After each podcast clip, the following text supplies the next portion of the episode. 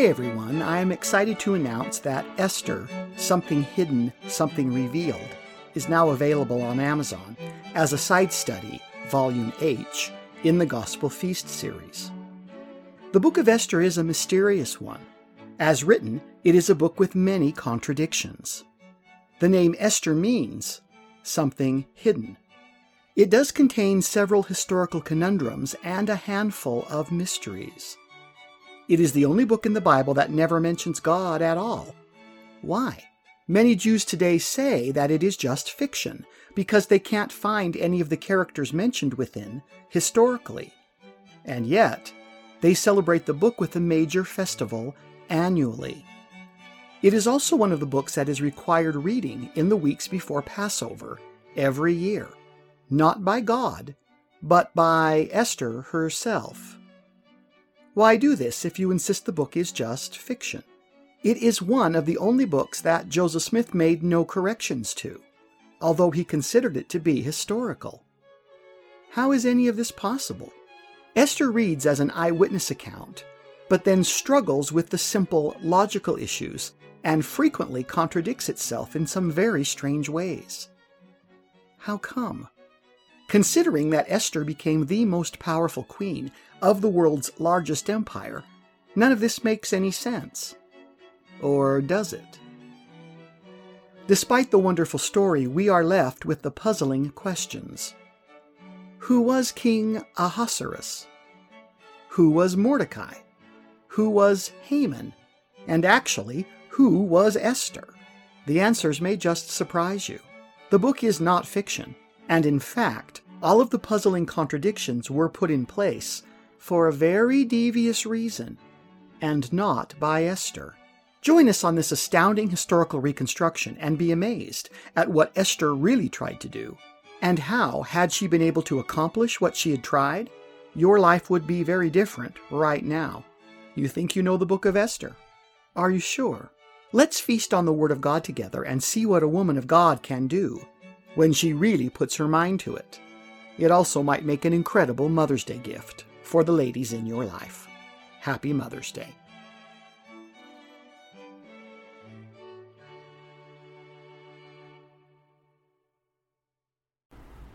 Welcome back. This is the Gospel Feast series for those who want a little meat after their milk. It's time to feast on the Word.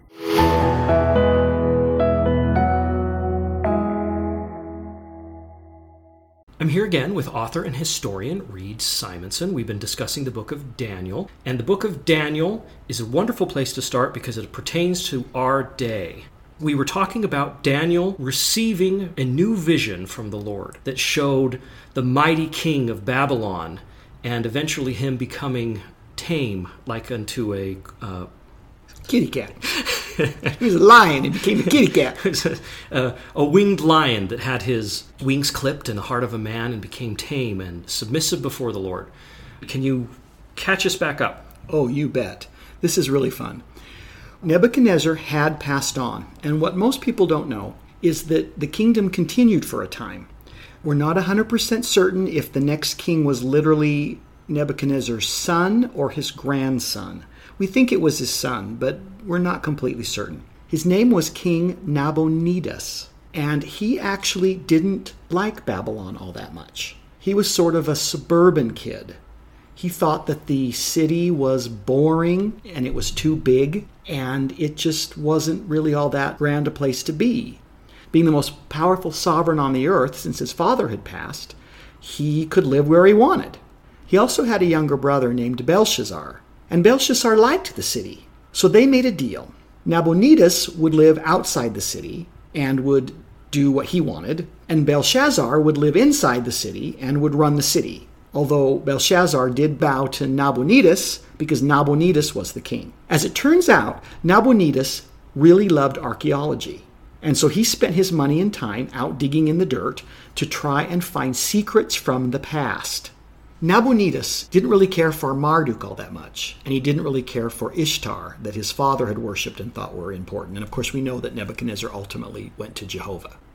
And maybe that's why Nabonidus lost his interest in these gods. That's an interesting thought, I'm not really sure. But he found that he was deeply interested in the sun goddess and the moon god that were part of the religion of that area. And he worshiped them because his mother did. He learned this religion from his mother. And it's very true. The Book of Mormon talks about how boys tend to get their faith from their moms. We see that a lot, that if the mother teaches the children well, the kids are strong, even sometimes more than what the father can do. The mother can have a very strong influence in the home. That's the case here. He loved his mother's gods. And so in his archaeological work, he was trying to find evidence of these gods particularly. And he did out in the valley of Naram Sin in Haran he found an ancient temple, and we don't even really know who built this temple, but it was a temple to the moon god. And he was extremely excited about this and spent a lot of money on this archaeological dig. The Babylonians who worshipped the, the moon god saw his symbol to be the crescent moon, very much like what the Islamic people do, the crescent moon that they love when it comes out in the sky. And they saw that to be a virile symbol and that as the moon god was trying to impregnate the sun goddess, he would shoot his seed into the sky, and all the stars were his seed trying to reach the sun. That was the basic premise of their religion. We have the two brothers, one ruling but absent in his archaeological endeavors, and the other being more of the steward regent of the city and of the empire. It was. And this allowed Nabonidus to do that because he could spend all his time trying to discover the secrets of antiquity, and his brother could sort of run the government. And his brother liked the civil sort of government side of it. So it worked really well. And they had a deal, too, that any wars that came, Nabonidus would fight in the field with the army and try and keep them away from Babylon. And Belshazzar would fight at the city. And so that was the way they divided up in the goal. Now, the one thing that really annoyed the priests of Babylon is Nabonidus wanted the gods of Babylon to pay homage to the moon god. Okay. So what he did is he took the, the idols and the gods of Babylon out of Babylon and he took them out to Haran, where he'd found this ancient temple to the moon god and he set him up there to pay homage to the moon god. Okay. So a bunch of statues paying homage to a bunch of other lifeless statues. Well, that's what they were doing. Okay. Now, why that was a problem is under the Babylonian religion, you couldn't actually practice your religion unless the idol was there. Oh no. So he'd moved the center of their worship out of the city. He did, and that meant that the priests couldn't really do their rites he didn't really care because he was attempting to set up a new slash old religion. And maybe this was a slight narcissist thing because he didn't really care. Runs in the family. He didn't really care that the people had a concern that the gods were out, you know, standing all around the moon god, and uh, they couldn't really have their worship. So there was some anger in the city because they couldn't really do their religion. But Nabonidus was happy because all the gods were apparently paying homage to his mother's moon god. Okay, sort of silly anyway, but that is what was going on. So, Daniel around this time had gotten older and was moving into some retirement. He did become the head of the Magi in the area, and he was highly revered and loved as a great wise man. That's going to play a very important role later because, as the head of the wise men, he started the Wise Man Academy of Babylon and he was the one that actually told them to wait for the Messiah, for the king of Judah who was coming. That's part of what Isaac Newton was trying to say. But there's much more, and we'll get into it. There's a great deal more to Daniel than that. No, wonderful. I, I feel like we've just scratched the surface. On the rise at the time was Cyrus, and he had a father in law named Darius and they were Medo Persians. And they were beginning to become tired of the Babylonian power. And the Babylonians had brought down Nineveh previously. We didn't talk about that because this is predates Daniel, but the, the world did come around and destroy Assyria, and Babylon is actually the second empire that came on. So some of these remnants are, are remnants of tribes and families that are beginning to assert themselves again.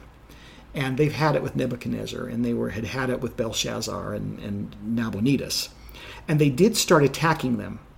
Every time they tried to attack Babylon, Belshazzar held them off.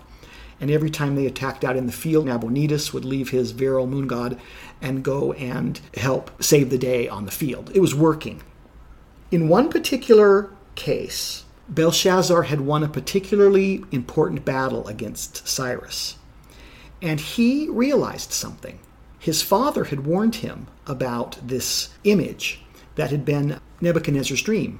So Nebuchadnezzar had shared, at least with his heirs, what he had learned from Daniel. You bet. And he had been converted. And he knew there was going to be nobody greater than him after him. And he was trying to warn his family to be good and to follow Daniel and to listen to Jehovah. He tried. Of course, like we discovered, Nabonidus was more interested in the virile moon god. So that didn't play so well. Belshazzar had just beat Cyrus, who had tried to attack near the city. And he reasoned that his father and his father's God and Daniel and Daniel's God had lied, or they were wrong. Oh, this new empire wasn't going to topple him. That's what he thought. Now it makes sense what happens next. If you know that, it makes sense. Otherwise, it doesn't. Did you read the Bible? It's missing something. You go, there's something missing here. Well, that's what it was. He had just won this battle. And so he gathered a thousand of the noblemen and he said, We are going to have a party because we have proved that our God is the greatest and we are not going to fall. So, what did he do? He had this big feast planned. He ordered that the temple bowls and glasses and all the serviceware and all the things that belong to Jehovah that Nebuchadnezzar had taken from the temple mm. be brought and have a feast and a party to prove that Jehovah had lost he was setting up a feast of mockery. It was. That's exactly what happened. That's the part that the Bible doesn't mention, but that is in the histories. So he's doing this. He brings out these sacred bowls and goblets and all these things that had been in the temple. Gold and silver Solomon had made, and they were glorious, beautiful. And he's having a debauchery party with these in the palace with a thousand of his elites. And all of a sudden, he sees a hand, disembodied hand, come and write words on the wall. And the words were many, mene, tekel, upharsin. Now, what's so fun about this? The King James says what happened next when Belshazzar saw this. But one thing you should know about the King James the King James was written to be read aloud, and it was written to be read in church. And when the great scholars, and we actually think Shakespeare was part of this, but we'll save that oh, for that's another interesting. time. You we definitely want to touch on that. Well, we have evidence actually that he actually worked on the Bible. We actually do have it now, and so it's possible. But anyway, the great scholars that we know who were preparing this for King James, they were worried because Hebrew can be really blunt. We talked about Eastern thinking being very sensual. And so they were alarmed that a perfect translation would be a little difficult to read in church. Uh, was it too graphic, uh, explicit, descriptive, or yes. just Yes, there are parts of Hebrew that just tell it like it is. Okay, so in the interest of civility, was the Bible in a sense, whitewashed? Well, it was certainly being softened so that if you're censored, the Bible was censored. Well, it's still it's still in there, but you have to read between the lines yeah, to interpret and, and, really know that the priest standing up there with the beautiful altar. These are beautiful cathedrals in Europe, you know, and Queen Elizabeth and James. And they didn't want the common folk sitting in the cheap nosebleed seats in the cathedral, snickering when the, you know. So they soften some stuff. So let me give it to you in an English translation from the Hebrew. Okay. Daniel 5 so 6. So, do we need an explicit warning on this? Well, you tell me afterwards. So, this is one of those post afterwards. Plug the kid's ears and then decide if you should have plugged the kid's ears. Daniel 5 6, in its English via the Hebrew, reads this way then the blood drained from the king's face as terror seized him. He was so afraid that his bladder opened in front of his guests and he peed all over himself while his knees knocked violently together. Ah, so he was terrified. He was terrified. And this was a perfect description of absolute terror. Well, why this is so fun is because you have to realize that the Jews reading this, who had been through so many struggles, really enjoyed. This is a little bit of vengeance. You know, that you've got this powerful king who's just a pain in the butt. He's pagan and he's horrible. Well, and Jehovah had brought them low for their sins, and now he was going to bring someone else low for their mockery. Well, and isn't this a little like Nebuchadnezzar being turned into a naked Sasquatch uh, it's, beast it's, out yes. in the field? You know, I would say yes. You've got this grand king having this horrible orgy feast using the temple instruments to do it the Jews rather enjoyed the fact that when Belshazzar saw the real power, he couldn't control his bladder and sitting up there in front of everybody peed all over the place. Good old Hebrew, huh? Well, moving on. Unplug the ears. Okay, that's true. Okay. So Belshazzar screamed for the wise men, because that's what you do when you're a king and you don't know what's going on. You call the wise men. They brought in the wise men, and he said, Anybody who can figure this out will become the third highest in the kingdom. And that's interesting. He says that. And you go, Well, gosh, why not the second highest in the kingdom? Because he himself was second. There you go. The Bible actually does fit with this tradition that he had an older brother. That's right. So it's number three in the kingdom. Nobody knew what to do. Well, as it turns out, the queen mother, and we don't know who this is, I would lean to the fact that maybe this is Ramses' daughter. We talked about The prized wife uh, of Nebuchadnezzar he brought out of Egypt. Nebuchadnezzar loved her. I don't know that she was the mother necessarily of Nabonidus. Either way, the queen was called, and she was an elder queen, so I don't believe that she was Belshazzar's wife. Okay. She knew Daniel. Because she'd been there through all the trials and uh, conversion of Nebuchadnezzar as well. Yes. And she said, You've got to get Daniel. He's the only one that's going to be able to figure this out. So they do call for Daniel, and he comes out of retirement and he comes into the hall. And he looks up at the words. And the first thing he says to the king is, I can read these and I can explain this to you, but I don't want to be third in the kingdom. Okay, that's a bit He'd of a been offered again. first in the kingdom, so third is quite the demotion at this point. Oh, that's funny. True, I hadn't thought of that. But again, Daniel's really just not interested in this type of stuff. It's not who he was. So he went ahead and he explained it. And he does say in the scriptures to Belshazzar, he reminds him first that his father was converted and his father had made proclamations about the truth. And that he says to Belshazzar, You knew all of this, and yet you didn't follow your father. Very interesting. And then he goes on to say that the words mene mene means God has counted your kingdom and its time is up. Hmm. And then that tekel, you are weighed on the scales and found empty. And that Upharsin meant your kingdom has been given to the Medo Persians. So standing there, surrounded by his nobles, his wealth, and his peed on pants, he was brought down. He was. And he saw the hand of God do this. So he's very concerned. Well, what he didn't know, and what nobody knew that was having this party, is that that very night, Cyrus of Persia and his trusted general, who we think was his father in law, Darius the Mede, had figured something brilliant out. There was one design flaw with Babylon. 56 miles of walls that are 300 feet high, 80 feet thick. I don't see how there could possibly be a flaw. That's what Nebuchadnezzar thought. That ah. this was not possible to attack or bring down the city. He was convinced, and everybody who tried had failed. One design flaw. In order to make sure that water came into the city, even during a siege, they had built the city so that the Euphrates passed through it. And even in a siege, if you have to end up eating your dog and your shoe, at least if you've got some water, We still have water. you know, you're okay. And, and Nebuchadnezzar figured this mighty river runs right through the middle of the city. There's no way they're going to get us. They're never going to take away all of our sandals and shoes and possibly our slaves if we have to, you know, make slave stew. We're going to be okay. This is what Cyrus realized. If he could get the river lowered, there was a big hole under the wall. Oh, so if he could dam up the Euphrates, Yes, that's a big deal, I know. that's, that's a lot of work. But he did.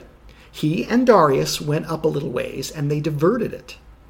So as this party is going on, the river's getting lower and lower. At nighttime and with the debauchery and the panic over the hand of God appearing and writing, Your time has come on the wall. Nobody was really paying attention to the river's level. No, they weren't. And so the water's going down. Cyrus and the entire Medo Persian army goes under the wall into the riverbank and is in the city. And just walks right in. They walk right in. When the news comes to the palace during their party that the Persians have entered the city, the nobles stand up, take their sword, and they slit Belshazzar's throat. Oh, wow. So they, at that moment, I think they were all furious.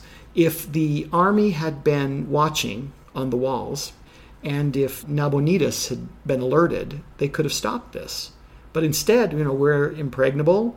We are having and a they never, never had to prepare to defend themselves on the interior of That's true. That's true. They did think it was impossible to bring down Babylon. They did. And they were upset, so they killed him. Who's third command in the kingdom?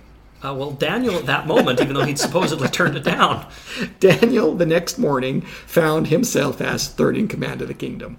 So that's wonderful because Cyrus shows up and says, We need to do a surrender. Who's in charge? Well, Daniel's in charge.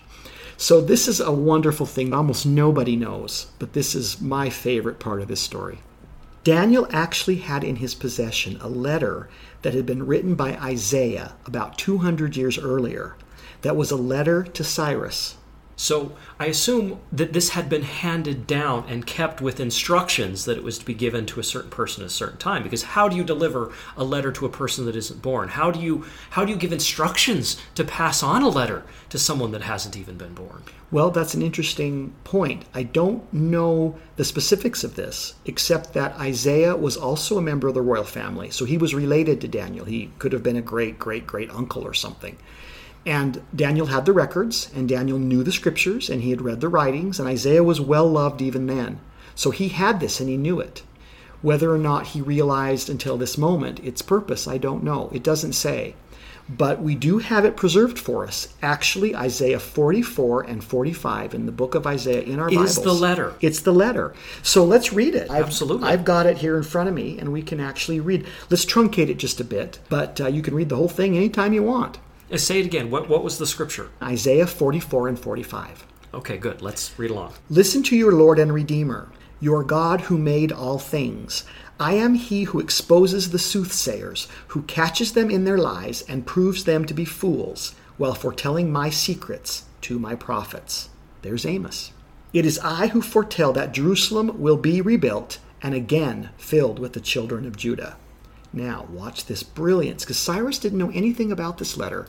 He had just barely conquered the city, probably five, six, maybe no more than eight hours earlier. Here's this ancient old scroll. It's obviously old. It is I who dry up the mighty rivers. Oh wow. Wow. And say to Cyrus, By name. by name. He is my shepherd.